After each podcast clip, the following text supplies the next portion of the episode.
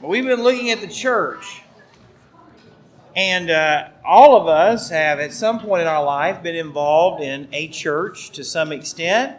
Uh, some of us would say that we've been involved in multiple churches. Some of us would say maybe this is the only church we've ever been involved in.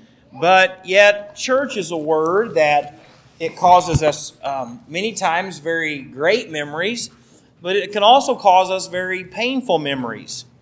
And, um, and everybody has an opinion about church what they think, what they like, what they don't like, what they wish they had, what the church is, what it's supposed to be doing, and put all the other stuff aside. And so this study has literally just been Scripture. What does the Bible say? What does God promise to do? Um, a good Bible believing, Christ honoring church um, is the most important thing that you will ever be a part of outside of your family.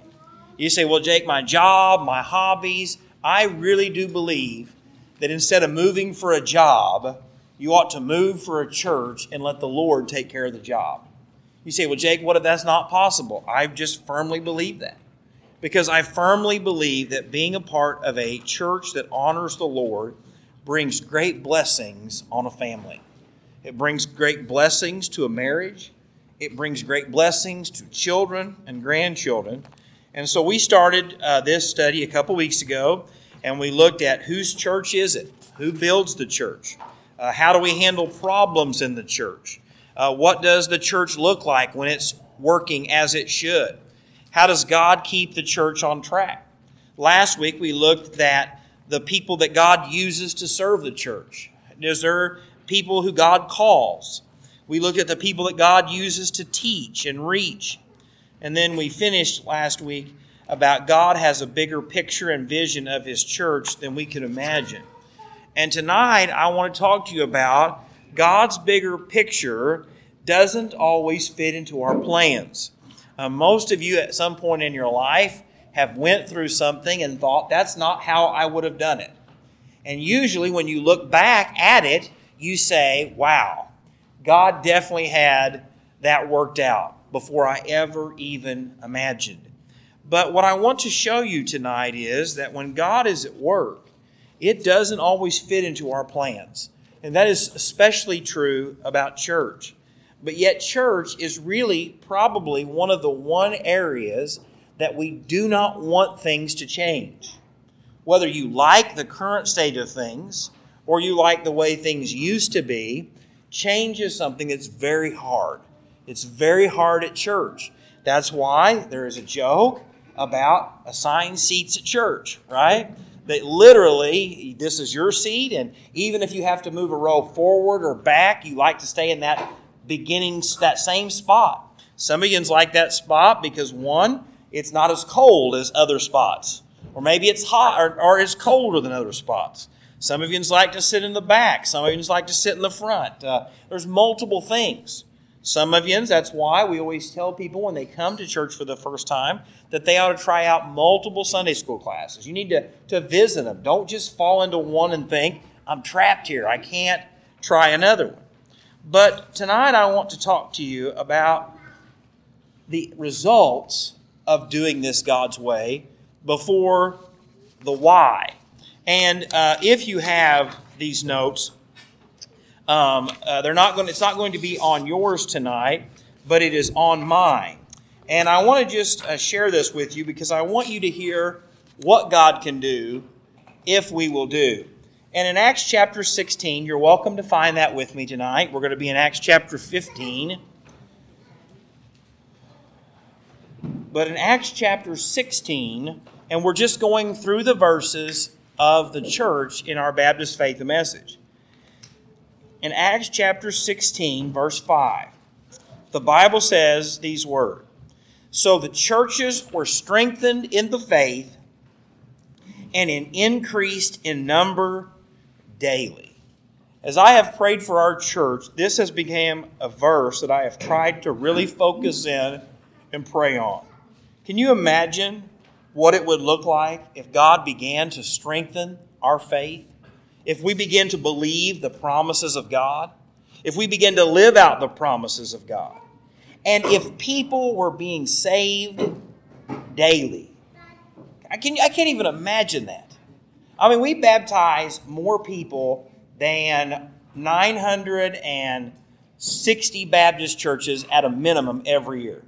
Um, over 500 Baptist churches in Illinois baptize nobody every year. Nobody. Most of them haven't baptized somebody in years. And so to always usually be in the top 10, top 11, sometimes top 5, we think that we see a lot of it. But can you imagine, not if you saw baptisms once a month, but if you literally were seeing people saved every day? I can't imagine that. But you know what? I would love to be a part of it. I would love to be a part of that. I don't know what we would do with all of them or how we would handle all of them, but we looked at that last week. And so if we see here in Acts chapter 16, verse 5, so the churches were strengthened in the faith and increased in number daily, what came before that?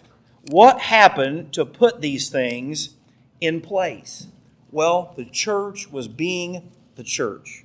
And so in Acts chapter 15, we see that God's plans and God's purposes don't always fit into our mindset. And so I want to take us through this chapter, the first 30 verses tonight, and really just dive in to what makes the difference. What separates the church that God is using and the multiple buildings that sit empty. And so we see here in Acts chapter 15, the very first thing I want to show you, and if, you if you want to take sub notes, you can, is we see the problem. There's a problem in the church. You say, well, Jake, that doesn't make any sense. The church is brand new and, and God's been at work and, and all these things are great and wonderful and awesome and amazing. There are always problems in the church.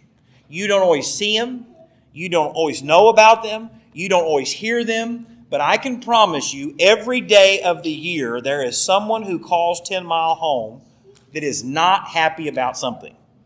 You say every single day? Absolutely. How many of you take one more, one, more than one day to get over being angry? Anybody hold on to it for a few days at least? I do. And so you can get mad on Wednesday and still be mad on Sunday. Someone else gets mad on Sunday, and then by Wednesday, guess what? Someone else is mad. You say, Jake, you really don't believe that? I absolutely do.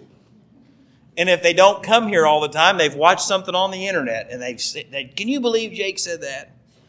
But, friends, I want you to know that the church will always have problems. There will never come a time when 10 Mile will get to a point and someone says, Well, my golly, look at that. Not a problem in the world. I had someone stop me Sunday who had been hurt and was upset. And for once, it wasn't me, but it still did not diminish the fact that this person was in tears. You say, Jake, I can't believe that. I'd never guessed it. It's every week. And so you have two options tonight. You can say, I'm giving up on church. I'm not going to go to church. I'm not going to be involved in church. I'm not going to sacrifice and serve. And friends, what you are doing is letting Satan keep you from being who God wants you to be. And so let's look here in verses 1 through 3. And certain men came down from Judea and taught the brethren, Unless you are circumcised according to the customs of Moses, you cannot be saved. Therefore, when Paul and Barnabas had no small dissension and dispute with them, they determined that Paul and Barnabas and certain others of them should go up to Jerusalem to the apostles and the elders about this question. So, being sent on their way by the church, they passed through Phoenicia and Samaria, describing the conversion of the Gentiles, and they caused great joy to all of the brethren. Now, I don't want you to miss this here because we see that a group of people have showed up saying, You cannot be saved just by believing in Jesus. These would have been people who came from a Jewish background. And can you imagine this? From the very beginning of the book of Genesis, when God begins a relationship with Abraham, and all the way to Moses, when God begins a covenant, and throughout the entire Old Testament, you read the Old Testament law. You do this, you don't do this. You can eat this, you can't eat this. You can you can you stay in the city for this many days, and for a week you got to stay. I mean, all of this goes on.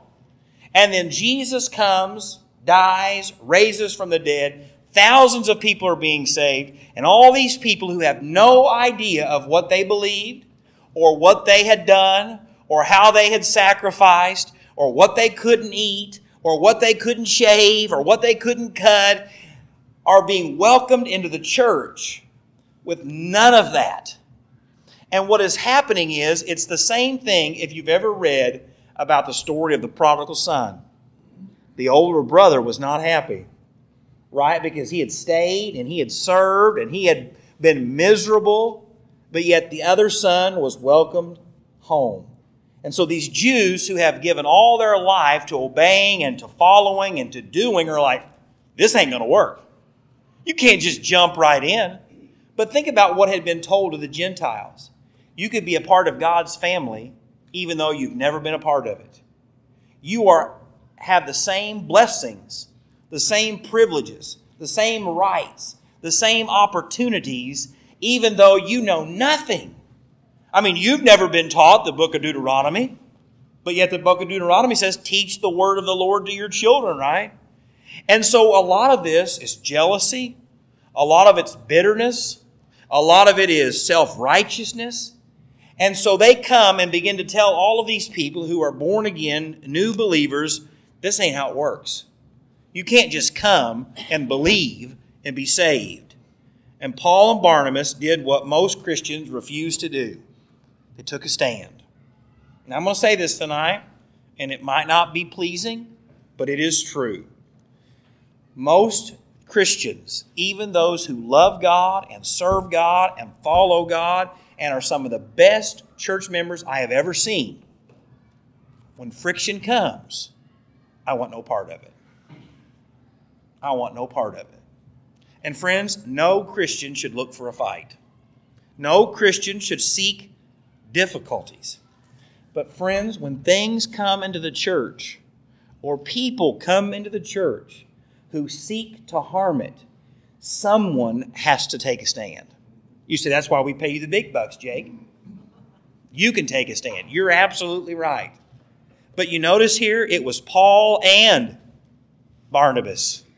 I don't know if you know this or not, but getting beat up is a whole lot easier when someone's fighting with you. It's a terrible feeling to feel alone. And so what happens here, Paul and Barnabas begin to discuss with them, to bait with them, to say, no, it's Jesus.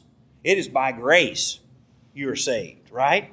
It's not about the law. It's not about all of this.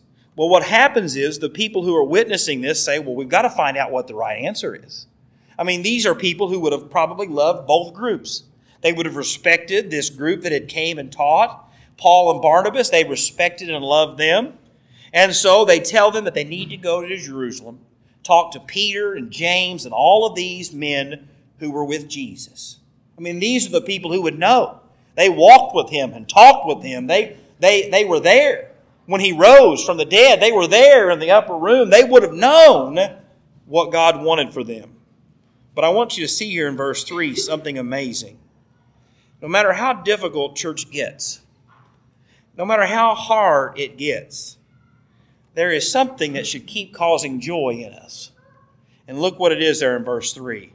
So, being sent on their way by the church, they passed through Phoenicia and Samaria, describing the conversion of the Gentiles. And they caused great joy to all the brethren. People being saved should excite you.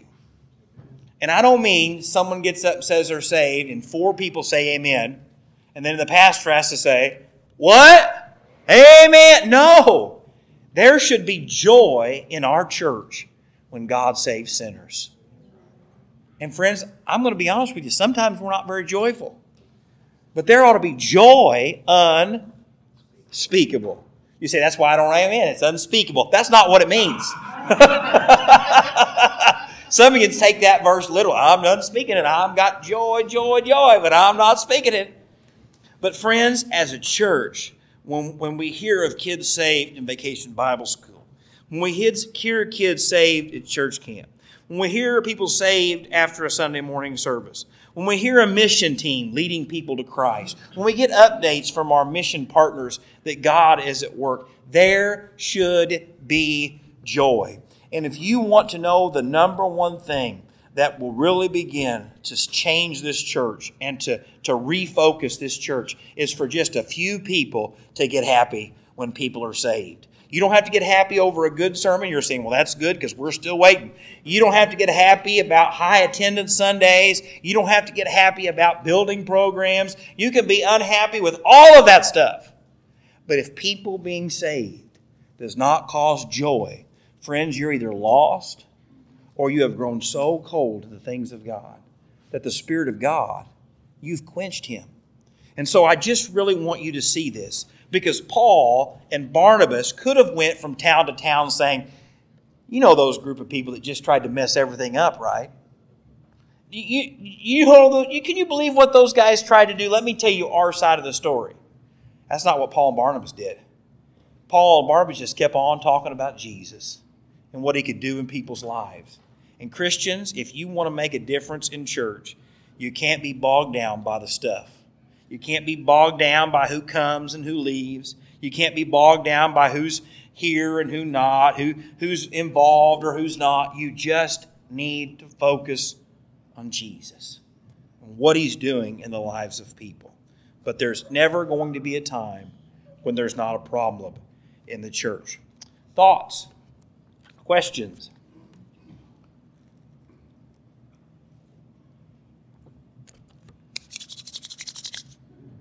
Okay.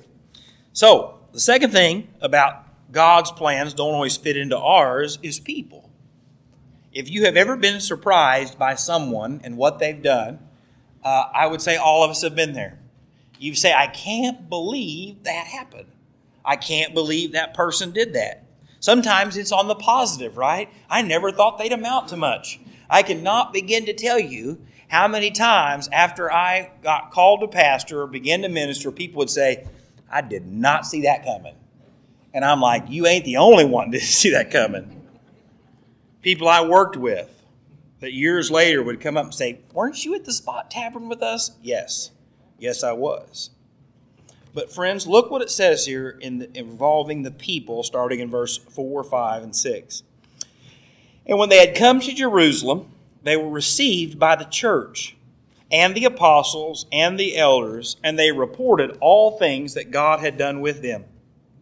But some of the sect of the Pharisees who believed rose up, saying, It is necessary to circumcise them and to command them to keep the law of Moses.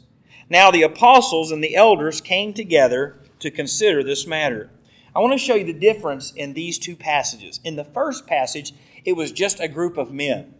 They would have been a group of people who were false believers. They were false teachers. They did not care about Jesus or the church. But in verse 5, don't miss what it says.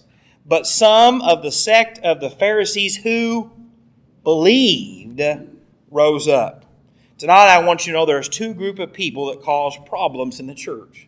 There are people who are lost who do not want to be involved in church. They have ulterior motives.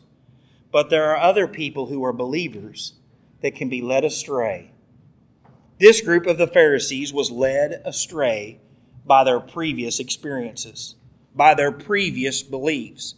They loved God, they loved the church, they were committed to the church, but yet, when the opportunity arose, they had a blind spot. And tonight I want you to know that all of us can have a blind spot. All of us can make something in the church more important than it is. All of us can have a belief that maybe isn't what someone else believes, but it becomes the most important.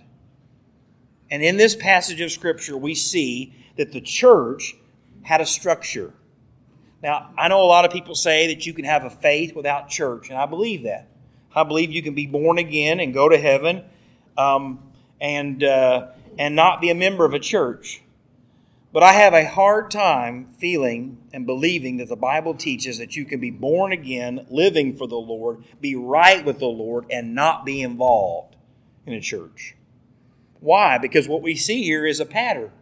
When problems arose, when difficult decisions need to be made, no one person made them by themselves. And I don't want you to miss this tonight because churches are never about one person. Most churches that grow become celebrity churches. You don't know the church name, but you know the pastor's name David Jeremiah, right? His name's even on a study Bible, which I don't like people's names on study Bibles. What is the name of David Jeremiah's church? If you know, just slip up your hand. Don't, don't say it, don't say it. Just slip up your hand. If you would. I, I, if you know his church's name, just slip up your hand. One, two, a couple. How many of you ever heard David Jeremiah? Okay. Uh, what is the name of the church that Adrian Rogers pastored? If you know that, slip up your hand. Yeah, I know, I too. But most of you have heard about Adrian Rogers. Why? Because the pastors become the celebrities. Even if they don't mean to, even if they don't want to, even if that's not their goal, that happens. But a church is not to be built that way.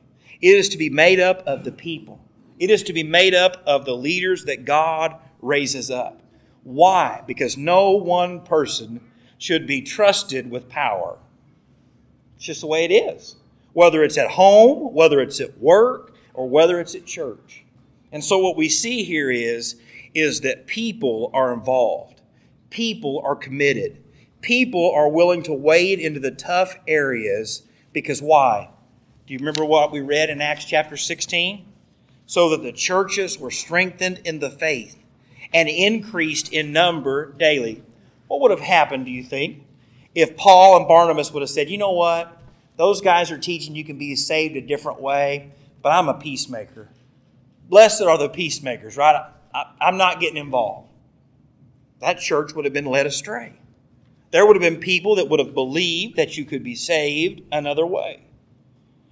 What if, when they came to Jerusalem, and the Pharisees stood up and said, Hey, You've got to do these things to be right with God.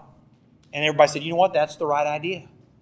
You see, churches are led astray when Bible believing Christians will not do what God has asked them to do. And you say, okay, Jake, there's a problem and there are people. Thoughts, questions. What is the answer? The preaching. The third thing I want to show you tonight the problem, the people, and the preaching. You say, what's the answer to the problems in the church? What's the problem that people are involved in? What's the answer? Preaching. I got an article this week from one of the most um, famous pastors right now in Canada on leadership. Everything he does, it's podcasts, it's podcasts, it's podcasts. And you see him at the Southern Baptist Convention, you see him at the Illinois Baptist and he put out a thing that says pastors must stop preaching. They must start communicating. That means that you need to talk to your people. You need to engage with your people. But the old fashioned standing up preaching is dead. Well, I would like to show you what Peter does here. And when there had been much dispute, that means they're just hashing it out. This side of the room says you got to be baptized, you got to be circumcised, you can't eat bacon, right? This side over here is saying, no, you just got to believe in Jesus Christ and repent of your sins and turn from them, and it's back and forth. And look what it says there. When there had been much dispute, it's like a business meeting, back and forth. They're talking, they're discussing, they're, they're doing all these things. Peter rose up. Now, I don't know if you know this or not, but we pray for this a lot that God would raise up leaders, that He'd raise up pastors, that He'd raise up. And it's interesting, Peter rose up and said to them, Men and brethren, you know that a good while ago God chose among us that by my mouth the Gentiles should hear the word of the gospel and believe. So God, who knows the heart, acknowledged them by giving them the Holy Spirit, just as he did to us, and made no distinction between us and them, purifying their hearts by faith. Now, therefore, why do you test God by putting a yoke on the neck of the disciples, which neither our fathers nor we were able to bear? But we believe that through the grace of the Lord Jesus Christ, we shall be saved in the same manner as they. Now, I want to just stop right there because Peter stands up and preaches. It's not a discussion, it's not a debate. He just stands up and say, "This is what God has done." And this is what God has said. And this is the direction that God wants us to go. I don't want you to miss this because he even tells them that why are you trying to put a yoke on people that we couldn't do? He's referencing back to the Old Testament. He says, We didn't keep God's law. It was, a, it was bondage for us because we could not keep it. And now you're wanting to put the one thing that Jesus came to fulfill onto them. Verse 12, I feel like he must have been teaching to the Wednesday night Bible study crowd. Then all the multitude kept silent. but anyway, and listened to Barnabas and Paul declaring how many miracles and wonders God had worked through them among the Gentiles. And I don't want you to miss this because what we see is the preaching of God's word. Because what does it become? It becomes the scriptures. But it is also reaffirmed by the power of God. You see, what you see many times is churches that all want the power, right? They want the miracles, they want the, the, the stuff that looks flashy and it looks amazing, and the, the word doesn't matter. But then other churches, it's all about the word, but yet they don't believe the power. They're cold and they're dead and they're dry. What we see here is a beautiful picture of what church should be. It should be the preaching of God's word. It should be the teaching of God's word. But the power of God should be evident and celebrated. Celebrated. What are they celebrating? People are being saved. You want to know why we believe that God was at work? Because people were being saved, lives were being changed. You say, Jake, what is the problem here if either one of these is off base?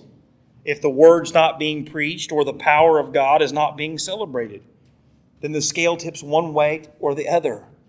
Right? A church that doesn't want the word but only wants the spirit will blow up. A church that only talks about the word but doesn't believe the power and spirit of God will dry up. It is a healthy balance that the power of God must always be based upon the word of God. And if a church can do those two things, look what goes on and says in verse 13. And after they had become silent. I don't know, it, you know, anyway, James answered. So the half brother of our Lord stands up, saying, Men and brethren, listen to me. Simon has declared how God at the first visited the Gentiles to take out of them a people for his name. And with this, the words of the prophet agree. Back to the scriptures. It's about the scriptures. Just as it is written, after this I will return and will rebuild the tabernacle of David, which has fallen down. I will rebuild its ruins, and I will set it up, so that the rest of mankind may seek the Lord, even all the Gentiles who are called by my name, says the Lord who does all these things. Known to God from eternity are all his works. Therefore I judge that we should not trouble those from among the Gentiles who are turning to God, but that we write to them to abstain from things polluted by idols, idols, from sexual immorality, from things strangled, and from blood. For Moses has had throughout many generations those who preach him in every city, being read in the synagogue every Sabbath. Now, I don't want you to miss what I've already said. If it was just Peter, there was probably people who thought if Peter said it, I believe it. If you remember in 1 Corinthians, Paul writes about that, right? Some follow this one, some follow that one, some follow this one. James is reaffirming what Peter says, not that we're following Peter. He doesn't just worry about the miracles, he quotes the scriptures. That in the Old Testament, God said he was going to reach every people group. It wasn't going to be just about the Jews. This is not something that's made up, not something that is that has been invented. This is scripture. And that's very important tonight. You say, "Well, why do they give them these instructions here?" Well, one, the Bible always tells us to flee from sexual immorality. The Bible always tells us that we should abstain from idols.